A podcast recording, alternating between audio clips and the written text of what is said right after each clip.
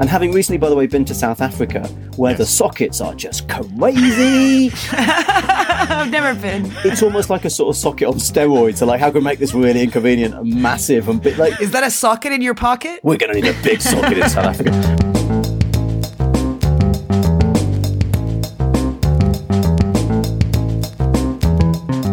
Smashing Security, episode 155. Juice jacking YouTube hacking password slacking with Carole Theriault and Graham Cluley. Hello, hello, and welcome to Smashing Security episode 155. My name's Graham Cluley. And I'm Carole Theriault. Hello, Carole. Hello, Graham. What? anyway, and we're joined this week by Geoff White. Hello, Geoff. Hi, how you doing? Fantastic. Thank you for coming on the show. Ah, it's always a pleasure. Geoff, what have you been up to? What's going on? What's going on with your book? Yeah. Oh, the book. Yes, the book is uh, is in, in progress. I think uh, it's fair to say. Um, so it's going to come out. Uh, we think late spring next year, and it's going to be called Crime.com. So we we are now at the stage of cover design. Oh, So, what are you going to do? Go on Fiverr.com and ask someone to do it, or what, what's the deal? I sort of. I'm, so, I'm a, I'm a budding artist, actually, Geoff. So, Oh uh, yeah. Hey. Yeah. Yeah. Okay. I was thinking. Pretty I good was with the old thinking- watercolor. Microsoft Paint. I was thinking my face, just my face, like in extreme close up with just like the eyes, the nose, and the mouth, and nothing else. No title, no name, just just the face on the front in really excoriating detail on the front. Do you know, I don't mean any offense in saying this, but that is something that Donald Trump would do. I know, I know. I'm thinking capitalize on that. Yeah, that yep, sort of, yep. you know. No, I, I don't know. All I could, I'm so bad at design. I'm so bad at all the visual stuff. All I could think was, oh, I like the ones that are just a white cover with some black text on it. And the publisher looked at me as if to say, "What?" So, do they actually ask you? Do they do they ask Well, your opinion, or Yeah, you get. well, Yeah, you get um, to, to, to you know if you if you reject too many of their offers or their Right. ideas, obviously they just like no. But you can sort of say no, I don't like that. Or I do like this, or we should, you know, you, Oh, okay. you get inputs. They don't just. They don't. Yeah, Yeah, but Um, it, yeah, because if Geoff throws his toys out of the pram, what happens then? exactly. Right. You've got to please the talent, as it were. but yeah, so no, it's very exciting. So cover being designed, and, and then obviously you've got to do all the proofreading and all that kind of thing. So yes, it's in process. In And you've got to wait like what, four or five months before it hits the shelves. about that. Yes, yeah. And when eventually it does come out, I'm sure we'll talk to you before then. But it- will there be like a book tour or anything like that? Yeah, do Will I you- get a signed copy? Would you? That's what the question I'm asking. I want to know. Uh, y- y- to both of those things, yes. To the latter question, yes, but it won't be free. Your signed copy. It will be. No, no, I'll pay for it. Absolutely. I just get, I keep getting people saying, "Oh, can I have a free copy?" And I sort of think, well, the, the, I do have to sell some. You know, like I can't bankrupt myself by giving Don't away. worry, free I. I believe in supporting the arts. good, good, okay. And in return, I shall buy one of your one of your watercolors. What's on the show this week, Krill? Thanks to this week's sponsor, LastPass. Its support helps us give you this show for free. Now, on today's show, Graham tells us about a bank's unique approach to passwords. Geoff gives us the lowdown on public USB charging services.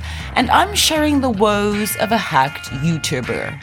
All this and loads more coming up on this episode of Smashing Security. And Graham, I have a neat idea for uh, what we should do for our Patreon supporters, and I'm going to share it at the end of the show. So don't duck out early, folks. Stay tuned. Now, chums, chums, we all know that passwords are pretty important, right? No, I've never heard that. You never heard that? Do you have any passwords, Carole? Nope. No, don't bother. Nope. Just just the enter key. I just put CAT for everything. Cat, right, for everything. Okay. Well, I think most of us know it's important to have secure passwords and to educate our friends, family, dear listeners out there about safe password practices. We're always going on about it, aren't we? And uh, I think it'd be nice to think that companies are doing their bit too to raise general password standards. Well, it's within their interest to do so, I'm guessing, right? Because Right. then they have less hacked accounts, less irate customers, et cetera, et cetera. Hmm. So just like in a way, companies are recommending people enable two-factor authentication for you know, Right. that, that message then spreads on to other accounts as well. And you begin to think, oh, maybe this is a good idea to enable it elsewhere. And one sector where you'd really expect firms to be on the ball is in the banking sector.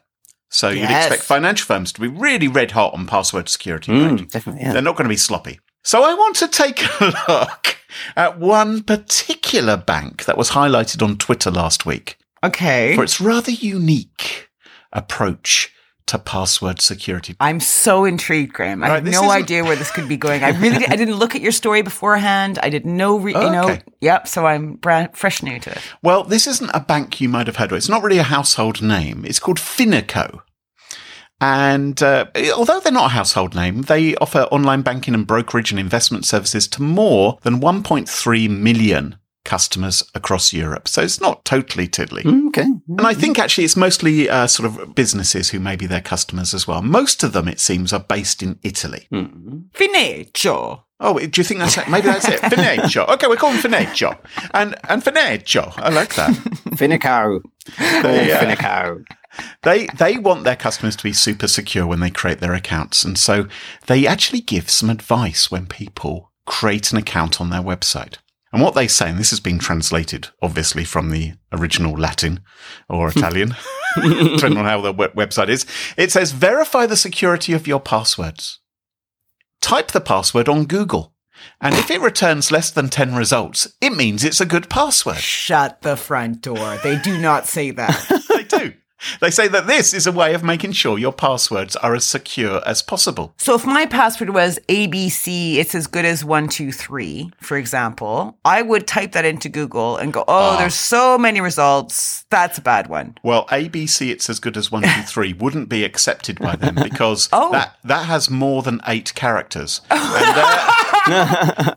Their website stipulates that you can only have up to eight characters in your password. Brilliant. That's, there's got to be. I mean, do you think there's a technical reason for that? That what they've got is an, an entire office full of Psion organisers, Psion Two. You know the little ones they used to have in Marks and Spencers that can only store, you know, 8k or something. It's like, don't overload our buffers.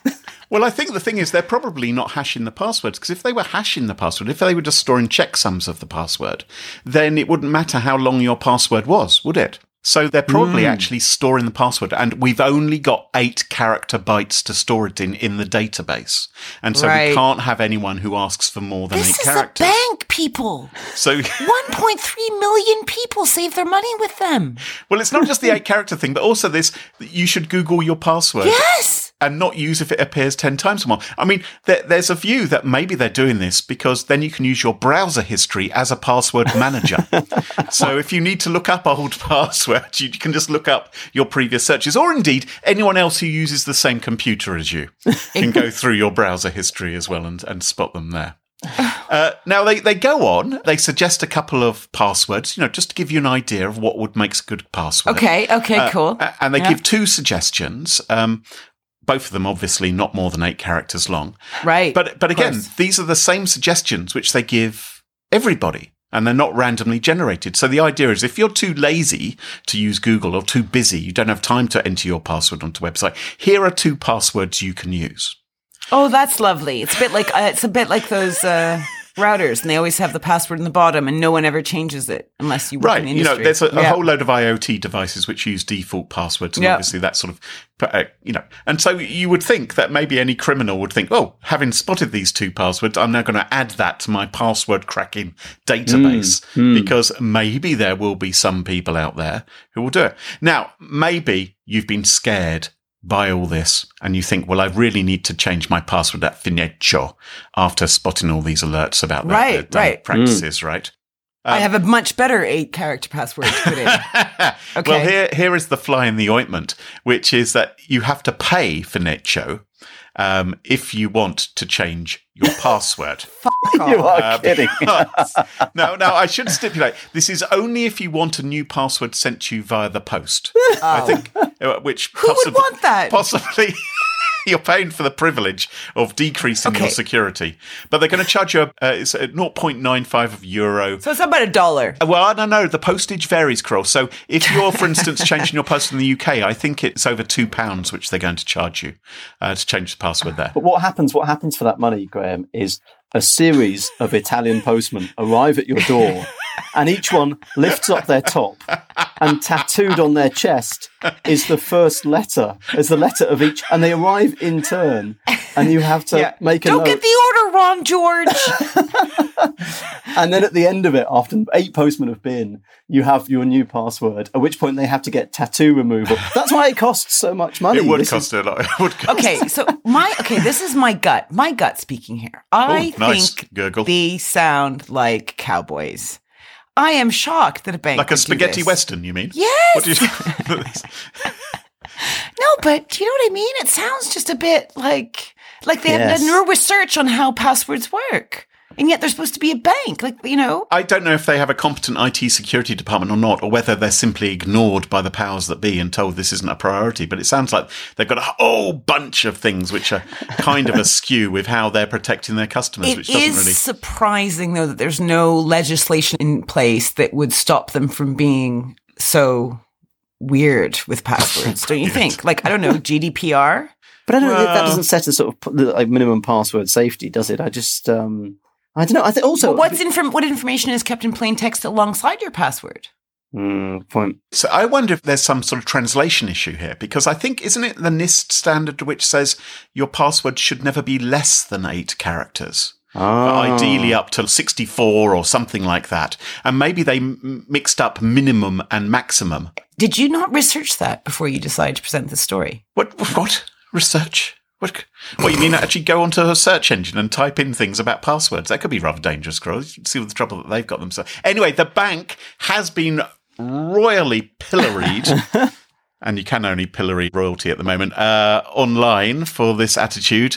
And they say, We understand the criticism and we decided we're not going to suggest it to our clients anymore. Ah, mention it in. Google. But I don't know if this uh, Look, maybe- maximum character limit is going to be lifted. Maybe it was just a very overexcited CISO who came up with this idea and no one else in the room had the knowledge to say that's stupid. So they all nodded, right? And went, great, let's try, let's try. And actually it turned out to be not so smart.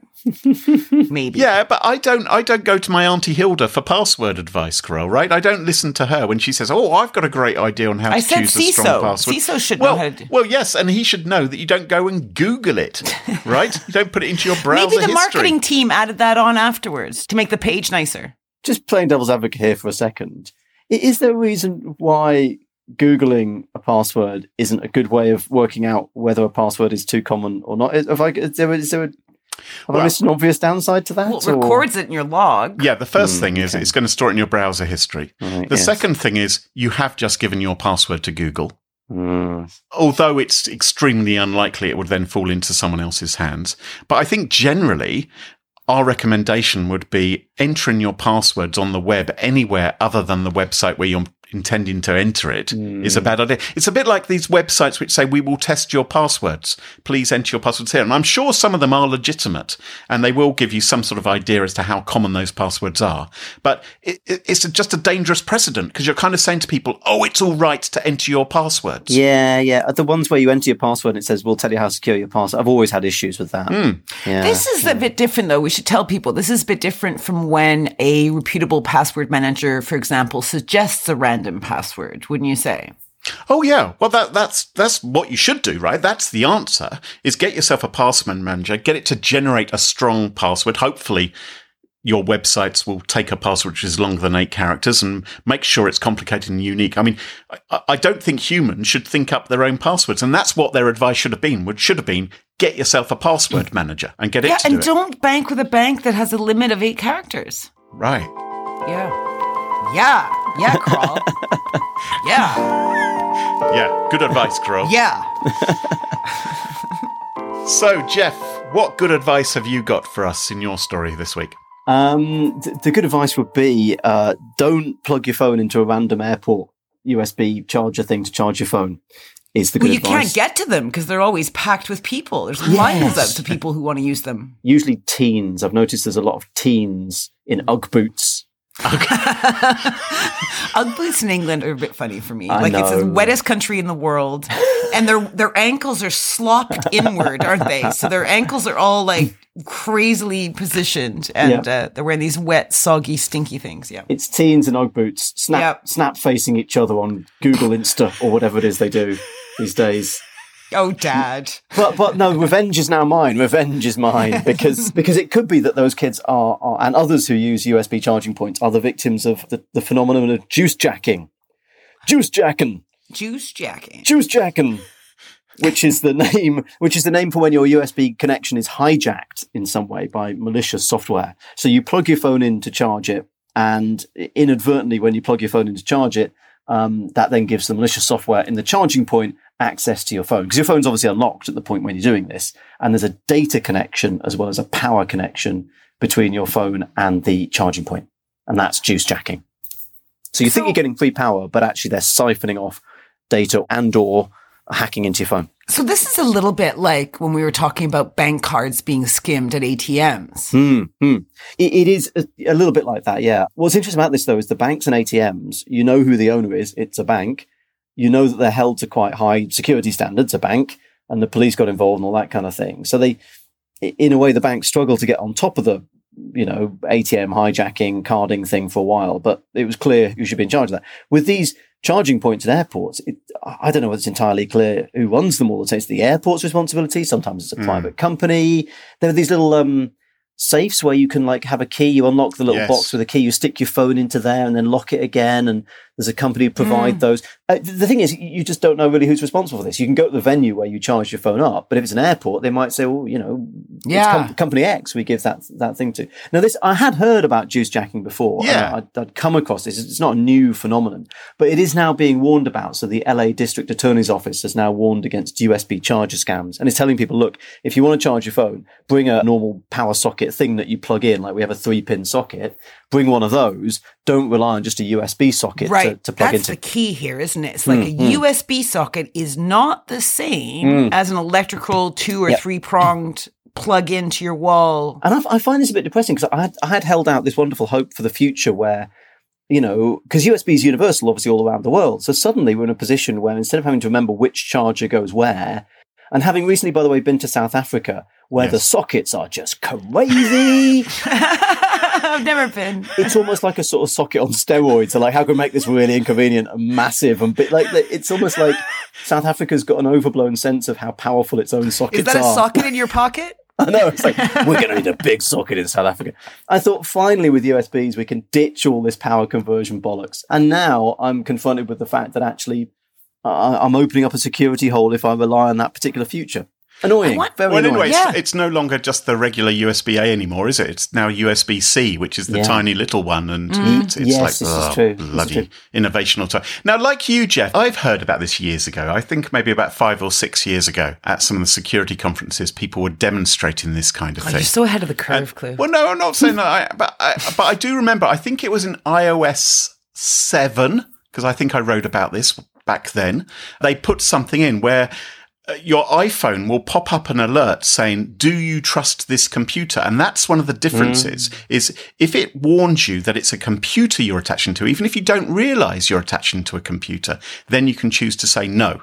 I'm not going to Ah, do this, as opposed to it being a, a power thing. So that's one thing to look at. And I think there's something similar on Android as well, where has a similar sort of pop up if you've managed to get yourself an update to Android so you can protect Hmm, yourself. And this, this is also something which could happen on aeroplanes as well, not just at airports and in hotels or at shopping centres.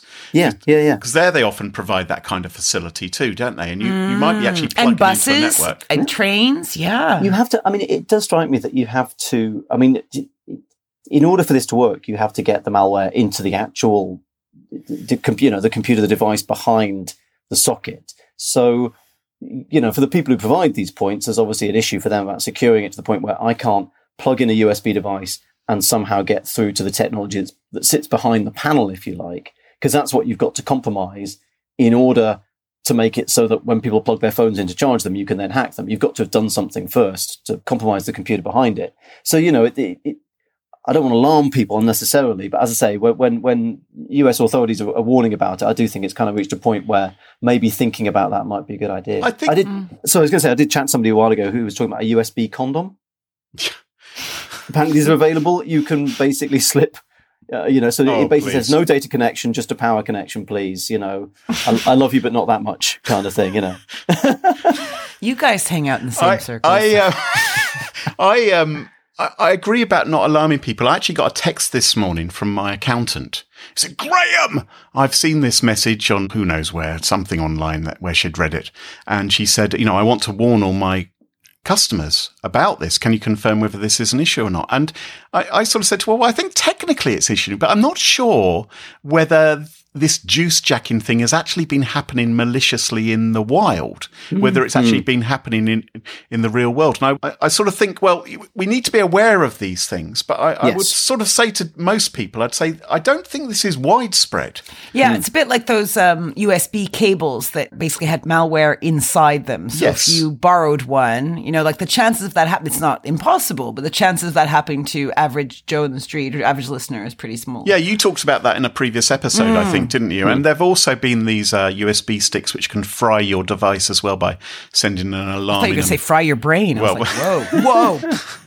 But you know, I, I think uh, you know it, it's not necessarily that common to do it, and I think the biggest risk actually of this sort of thing happening might be if you go to a security conference, and if you're at a security conference and there's some device for charging up your phones.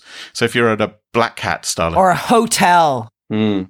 Yeah, I- I'm just thinking where there's be lots of hacker types who might find it amusing to do, then that that might actually be the biggest risk of all. But because of course they still would have to, uh, well, I suppose root the phone or jailbreak the phone in order to exploit some kind of vulnerability to to get past it all. Because it's not like you would unlock the device knowingly when you plug it in, would you?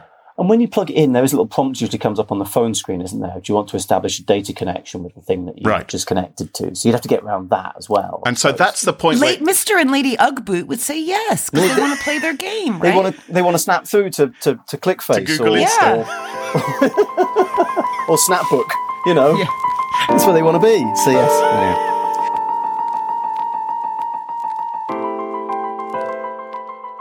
Crow, what's your story for us this week? I'm going to tell you a story about a hacked YouTube channel. Not my channel, but Marco Styles' YouTube channel.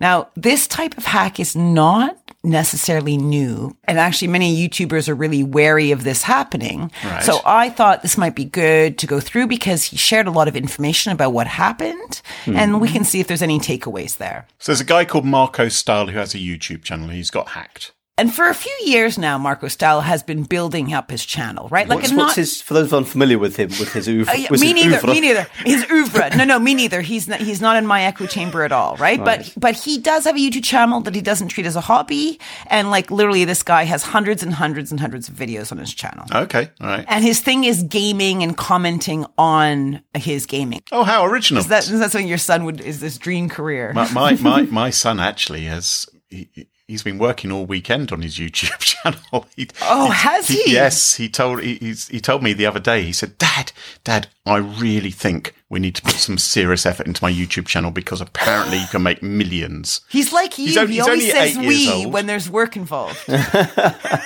I'm a star. We need to work on my channel. what, can, what can we do with my channel? Yeah, yeah. I'm intrigued by this. What's what's what's he got? What's you know what's Well, he he's um he he idolizes a few YouTube gamers and he is basically emulating them. So he he's got his Nintendo Switch and he's plugged it into the computer and he's he's Do you realize this is gold for a dad, right? This is gold. When he turns 14, I I will no I will take over the channel. He'll probably be going out with them and I'll be maintaining the channel, keep on churning out the videos. Um, so so this guy Marco Style, just to get us back on track, right? He um, has dedicated countless hundreds of hours playing and commenting on games like Division and Destiny. But he seems rather good at it. I mean, he does have 350,000 subscribers, right? Not bad.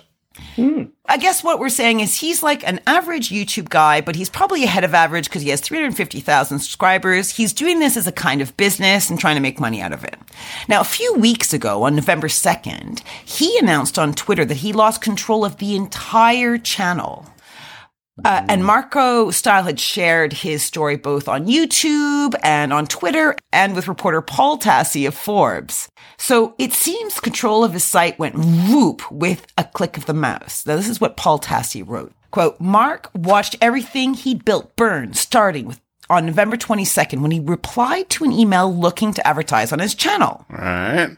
It hmm. seems like a real company and a standard offer for a channel of his size, but when he clicked a link for the product, an installer buried itself on its on his computer. Hmm. So somehow some malware got you got taken to a website and it installed some malware. Yeah. Right. Okay. Now he immediately knew what was happening, so he cut power to his PC, did a fresh Windows install, and changed all his login info. Hmm. All right.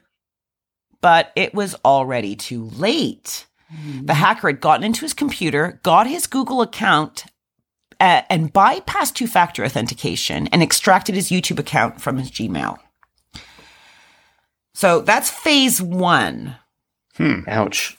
Okay, now what do you do? What do you do at this stage? So imagine this is you, right? This is this happening to you guys. Your channel. This is where you make your moolah, where you make your your dosh. So this guy's changed my password. I can't access my YouTube anymore. Is that right? Right. Because he's, and that's what's made you an attractive target is having 350,000 subscribers. Yeah. And is, at this point, has he lost control of his whole Google account or just the YouTube bit? Uh, uh, have they hived off the YouTube bit? It's probably the same thing. I think it's the same password for everything. Hmm. Hmm. Wow. So, uh, well, horrible, isn't it? I imagine you would try and reach out to Google. Good luck doing that. That's exactly correct. So that's what I would do too, right? You could try Yes. and contact YouTube team. Yeah. Yes. Right? And this is what Marco Style does. And according to Forbes, he contacts YouTube, who reply promptly acknowledging the issue. now, you can see from his Twitter channel how um, it unfolded on the first day from Marco Style's perspective. He wakes up the next day on November 3rd, and already his Twitter is all in Russian. They also grabbed his Twitch account. Also, his Twitter and his Twitch is, or he's using the same password. Right. Okay. And if you look at the bottom of that screenshot I sent you, do you see the very bottom one? He says, It's pretty funny that I made a video laughing at scam emails a couple of weeks ago and then proceed to actually fall for a scam email. Well played, internet. So I was like, Ooh, what's this, right? So uh, I go and find this video he made about scam emails. And I had to listen. And around minute eight, you can hear him talking about responding to scam messages, like basically wasting the scammer's time hmm. and being a bit smug, which I thought, oh, bet you regret that a bit now. But anyway, I don't think that's anything to do or anything related with this attack or anything like that. But just interesting how, you know, he got kind of, you know, he felt he was quite intelligent about these things. Hmm. From YouTube, 24 hours in, he got an email saying they acknowledged the issue. So uh, days are going by, tick, tick, tick, tick, tick, tick. And now we're five days in, and YouTube has still not blocked the hacker's access or emailed Marco to let him know what was happening. And now, do you want to guess what the hacker is doing with his channel? Uh, oh, uh, they're putting up pictures of Vladimir Putin. These are Russians, right? we they'd think. also have to, presumably, on just going on the YouTube channel, the money he gets from YouTube channel goes to his account. So they must have changed the payment details on his YouTube account, so they're then getting the money from the YouTube videos, I guess. Yes. Okay. And I'm glad you're saying that because there's a bit here that I was not fully clear on. And I was hoping, and I know that's hilarious. I do a story that I didn't do my research on, Graham. So, you know, be smug. But you can help me out on that. Both of you can help me on that. Okay. So I'll get that in one second. So, so basically the hackers did not waste time. They got busy right away. So they sold Marco Styles channel on a Russian website for hacked YouTube channels. So that's oh. apparently a thing, according to the Forbes article, which Right. I'd never heard about. Yeah. Yeah, because my, my son would love 350,000 subscribers. Right. Well, he, you could buy it for him for Christmas. Do you know how much? Do you know how much it, it went for? Uh, no, I don't. I don't. much is 350? See, I What need you on my side. You're a professional investigative journalist. yeah, you could promote your book on something like this. You could actually, yeah. All his videos that he had on there, the hundreds and hundreds of videos, completely taken down. And his profile was changed to read Brad Garlinghouse. Brad Garlinghouse. Hmm. Who's Brad Garlinghouse? Is that a made up name?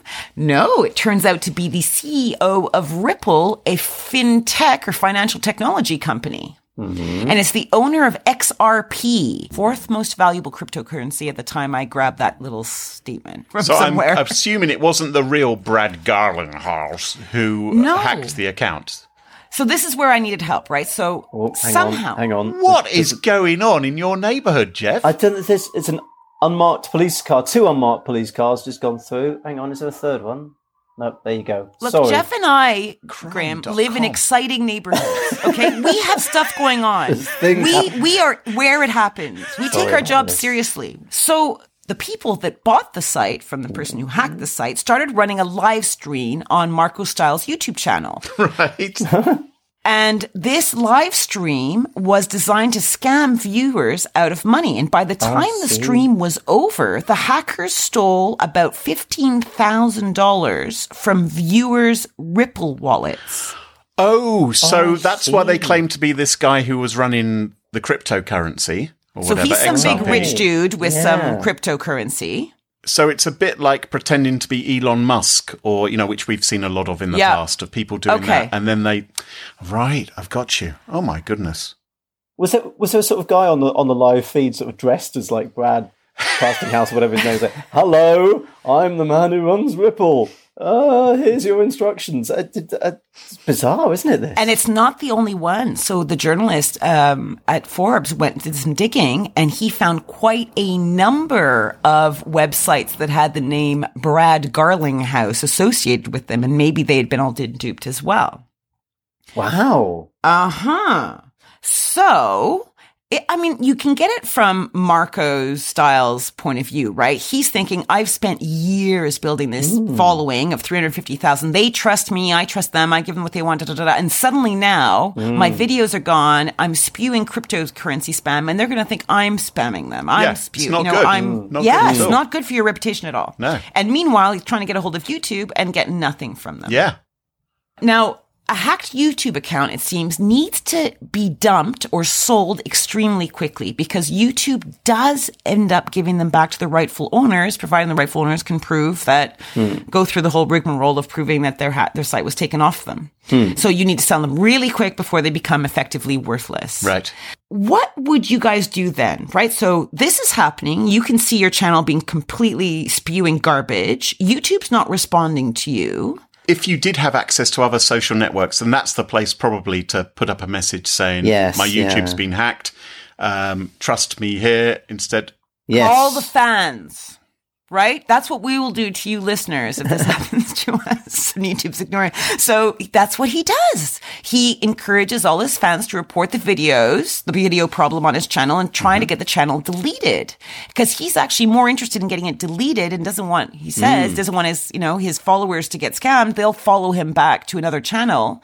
That, You know, because he's panicking now. It's five days. Yeah, yeah. Hmm, hmm. So effectively, this entire textile seems to be hackers use phishing emails to lure victims or an ad, right, to a fake Google login page, snarfle up their account credentials, break into the Google accounts, reassign popular channels, like reassign the channel to whatever you're trying to spew. Hmm. But they also have to change the channel's vanity URL or name. And one of the big questions here in this story was how did Brad Garlinghouse's profile, clearly a fake identity Yeah. Hmm. of a clearly hacked YouTube channel, actually manage to earn a verification badge from YouTube? Something that Marco has been trying to, has been attempting to do for ages Oh. and has never actually got it. So he's never got the little tick or whatever. Nope.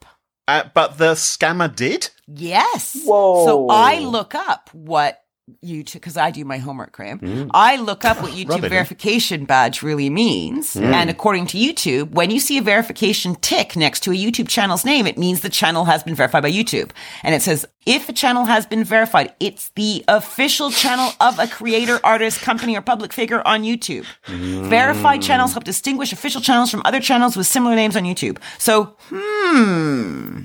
This all went down and started off on November tw- 2nd. Yeah. It took until November 13 for Marco Style to get control of his channel again and get his videos restored. 11 days after the hack started. Whoa. See, you were feeling stressed before this call, Graham. Can you imagine the conniption fits you'd be having? Well, uh, And he's got 350,000, you know, followers. Now, I, granted, I don't think these scams would go after smaller channels. So I think that if you are a certain size, you're probably a bigger, more juicier target. We all get that. But 350,000, you'd think, you know, you kind of think the size should help hurry it along. and he says he had two step verification in place. yeah. Yeah, well, I mean, two factor authentication isn't 100% security. There are Nothing ways is. of, of getting around it, but normally most hackers don't go to all of that effort to do it. Yeah. It's interesting that as well because uh, I mean, for for YouTube, what YouTube have done by this sort of verified, you know, verified accounts thing, is they've injected themselves into the sort of trust Yes. system here and said, look, Absolutely. we are verified, and if they're not doing a good job of that, and if people are losing out as a result, Yeah. then that's a real big issue for them. I mean, I I thought YouTube's process for that was quite rigorous, but then I haven't done the research you've done, Carole. So I mean, it's just unbelievable. Like, wow. I think the reason I covered this particular one, because again, this is not a new way for YouTube channels to get snarfled up by hackers. But I think what made this one interesting is Marco did a comeback video explaining everything that happened to him. He also spoke to a few people in the media about it, and you got to see his Twitter feed as it was happening, and then him commenting on later, which I guess that's what he does for a job. So he's pretty good at So it. So have his subscribers gone up since this? Uh, I don't know if his subscribers went up dramatically. We can go check his channel. He really was grateful for people standing by him. And uh, I think that kind of says something for all internet people. Graham, if you're nice online, people will look after you. Just what? saying. FYI. Well, I'm nice online. I'm nice in real life as well, Carole. oh. But he's so he's but there's good news out of this. He's got his channel back. Has he still got his three hundred fifty thousand followers or whatever? Yes, I'm just looking now. Hold on. Uh, he's got 361,000. So perhaps he made an extra 10,000 through all this, which, you know, Astonishing. maybe it's a win win. 10 days offline, though. Maybe he's the one doing the scam. Maybe he hacked himself. Okay, okay. Back in Posted your up in. Russian. Back in your box. Made a big stink about it. Got publicity on Forbes. Maybe my son needs to do something like that. He's only got 14 subscribers. Sponsors. Okay, hand on heart time. How many of you can say that your password hygiene is squeaky clean? If you're feeling it could use a tune up, maybe check out LastPass Enterprise. With central admin oversight, controlled shared access, automated user management, you help every employee become part of your security solution. Find out more at lastpass.com forward slash smashing. Plus, I would like to extend a personal invitation to an upcoming LastPass event on Wednesday, November 27th in the wonderful city of Manchester. Occasional smashing security guest host Jessica Barker and yours truly are going to be talking about all things security related. We would love to see you there. Check out the registration page on lastpass.com forward slash smashing. On with the show. And welcome back. And you join us at our favourite part of the show, the part of the show that we like to call Pick of the Week. Pick of the week. Pick of the week. Pick of the Week is the part of the show where everyone chooses something they like. Could be a funny story, a book that they've read, a TV show, a movie, a record, a podcast, a website, or an app. Whatever they wish. Doesn't have to be security related necessarily. Better not be. Well, mine is not security related necessarily. I don't get to what I don't watch a huge amount of television, I have to say. I'm more of a podcasty news website kind of guy. But um, last night, the wife and I sat down on the sofa and we thought, let's have a binge on a box set. And we said, oh, we said, we saw it. Season three of The Queen has come out. Have you seen The Queen at all, Carole? Geoff, have you seen The Queen? TV cr- you show? mean the the crown or the queen? Is it the Oh, you see, I don't know what I'm talking about. The Crown, of course, it's The Crown. all about the details? Investigative journalism, isn't it? You see? You see? Yes. Anyway, yes, Yes, The the, Crown. the, crown. Which stars the queen? I think. I think she's in it. It does. That's hence my confusion.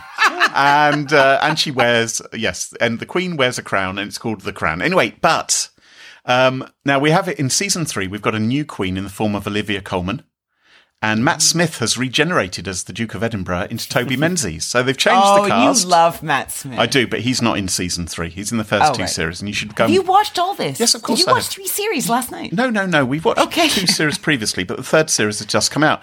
Now, it's a really good show. I really like it. It's all said, it's said in the past, you know, Carole. It's all based upon things which have happened in history.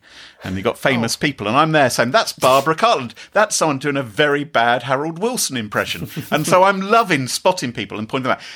we were watching this last night and we were quite enjoying it. And we got to episode three, and episode three started, and it gave the title of the episode, which was Aberfan. And I looked over at my wife and I said, "Uh oh, this isn't going to be good." Well, my wife uh, wasn't brought up in the UK, as you know, and so she doesn't know about the Aberfan disaster, and maybe some of our listeners, at other places. I in the don't know about it.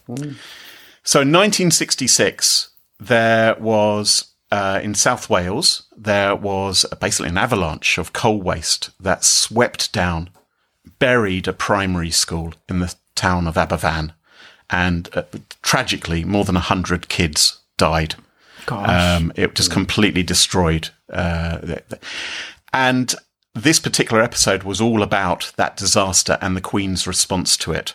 And I have to say, harrowing as it was to watch, it was extremely impressive as the whole series has been with the period detail and all the rest of it, but also, of course, because of the subject matter, incredibly moving as well. And I just thought, this is fantastic, and I can overlook the fact that that's not a very good Harold Wilson impression, um, because the rest of the episode was really superb. And so I thought, well, I'm going to make that my pick of the week. A little bit glum, but I And have a little bit of history. but a little bit of history. But also, I really recommend The Crown, if not The Queen, because that the name of the show is The Crown, and it's on Netflix. And it features the Queen. I'm sort of I'm intrigued a bit by the Crown because I when it first came on, me and me and my partner watched it, and, and I was sort of saying, well, this there's stuff in here that's quite you know quite mm. spicy about you know the Yes. Queen, you know, and her early days and how the relationship was, and I thought, well. They, they can't know all of this. There's got to be a certain amount of artistic license about Yeah. this. But these people are not only still alive, they're still very powerful and influential. Yes. And as the series becomes more up to date, the, these issues are going to get more and more difficult, yes. potentially more and more libelous, and frankly, given what we've seen over the past week with members of the royal family, Yes, but maybe in a future episode we'll see them at a uh, Pizza Express in Woking, Oh. uh, celebrating Graham. Beatrice's birthday party. Dear, oh dear. Geoff, what's your pick of the week?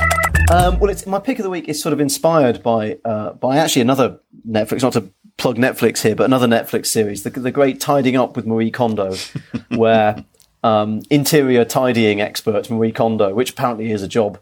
Um, somebody who tells you put all of your things away, tidy up. That used to be just called, you know, my parents when I was a kid. But now apparently somebody who tells you to put your things away is now a job that somebody has. So tidying up expert Marie Kondo. Um, I did watch a bit of this uh, out of the corner of my eye as I was reading the paper, and I just I had I was inspired. I was inspired, and I want to talk to you about the joy of Marie Kondoing your your electrical computer cable cupboard. Because I, daren't go imagine- in there. Yeah. I'm frightened of it. I imagine it's it's more of a more of a cave than a cupboard in your case, Graham. More of a, an entire floor. That I imagine most people listening to this podcast probably have a drawer at the very least, if not a cupboard, possibly a whole room.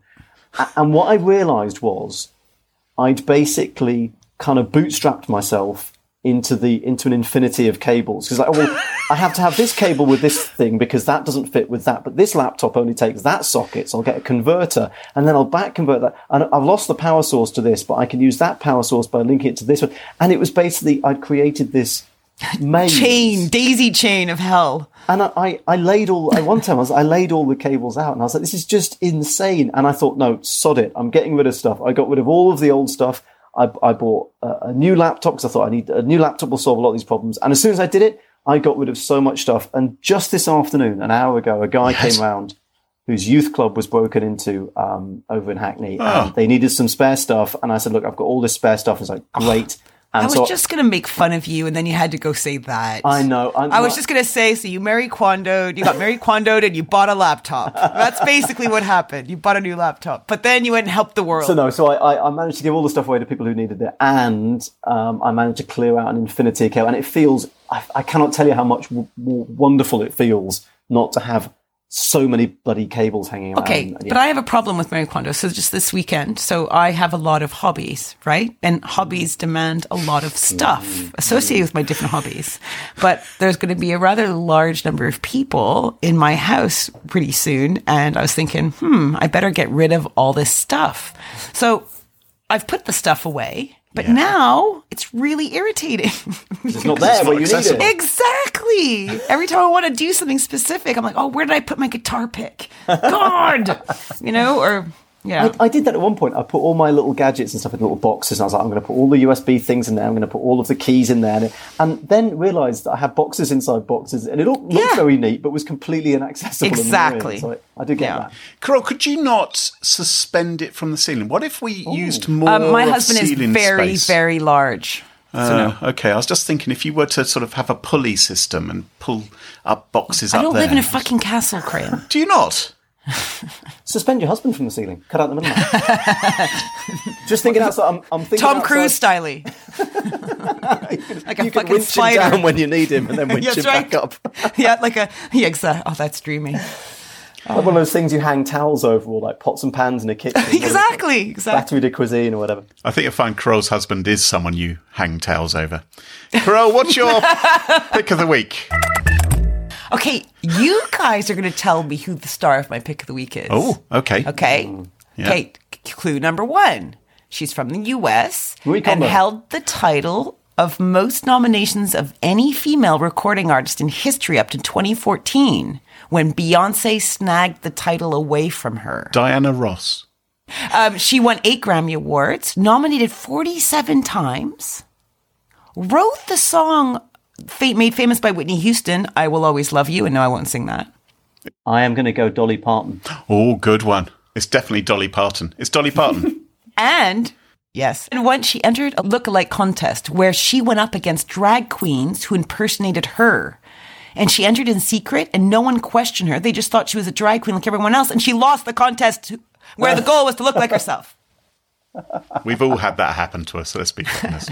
Now, Dolly Parton. Now, the reason I'm talking about Dolly Parton is Jad Abumrad has put out a new miniseries. You don't know Jad? Who's Chad Abbott? This sounds like the other guy, Gabe Morgenbog. Graham, Ja- Jad Abumrad is the host of the wonderful, amazing podcast called Radiolab. And it's been Oh, going is for about Okay. 15 years. And he's like a musical genius. And he puts stories together well and it's super well produced. And he's just a star. This new podcast, it's a mini series called Dolly Parton's America. And it's a, basically an interview style podcast with the queen of country herself, Lady Dolly. And I love Dolly. And I've loved her ever since I worked in Canada at, a, at Canada's Donut Heaven, actually, Tim Hortons. Because my favorite customer when I worked there, a man named Ed. Was Dolly Parton? No, uh, he was a lovely man named Ed, and he loved her, and he introduced me to her and lent me his in CDs of her, and I fell in love with her. So, and then Ed died, so I always remember Ed when I. Think, Oh, for I know, sakes, I oh, know. death. Now, this podcast is all about Dolly Parton, and it's led by Jad, and Jad also grew up in Tennessee. He's actually uh, he was an immigrant to Tennessee, and he did not have a very happy growing up experience, and. Dolly also grew up in Tennessee, and they kind of juxtapose their experiences, and it's quite I don't know, intimate, but also candid and lovely. Um, so check it out. She talks about growing up, her music career, her big break. She talks even about her boobs. She talks about how uh, she spent her whole career sticking them in people's faces. So why wouldn't they comment on them? And then he asked her if she was a feminist. So anyway, she is very old school, cool. That's what I say. And uh, she gets my vote. So check out Dolly Parton's America, and I'll put a link in the show notes and on the website. That sounds great. It's great. It is really good. It's about I don't know. I think about nine episodes. So it's it's it's beefy as well. There's lots of content. Okay. Fantastic. Cool. Well, that just about wraps it up this week. Thank you very much. And Geoff, where should people follow you online or find out more about you? My best, my most active thing is Twitter always, which is Geoff White two four seven. Geoff with a G, white like the colour, and the numbers two, four, and seven. My my most active internet account is Graham's Twitter. So you need to get in touch with me. Just call Graham. And you can follow the show on Twitter at Smash Insecurity, no G. Twitter wouldn't allow us to have a G. And we also regularly having conversations about the show up on Reddit as well. So join our subreddit up there. And once again, thanks to this week's Smashing Security sponsor, LastPass. Its support helps us give you the show for free. And thank you, beautiful people, for listening to us, sharing our show with newbies, and supporting us on Patreon. Check out smashingsecurity.com for past episodes, sponsorship details, and info on how to get in touch with us. Until next time, cheerio. Bye bye. Bye. Bye.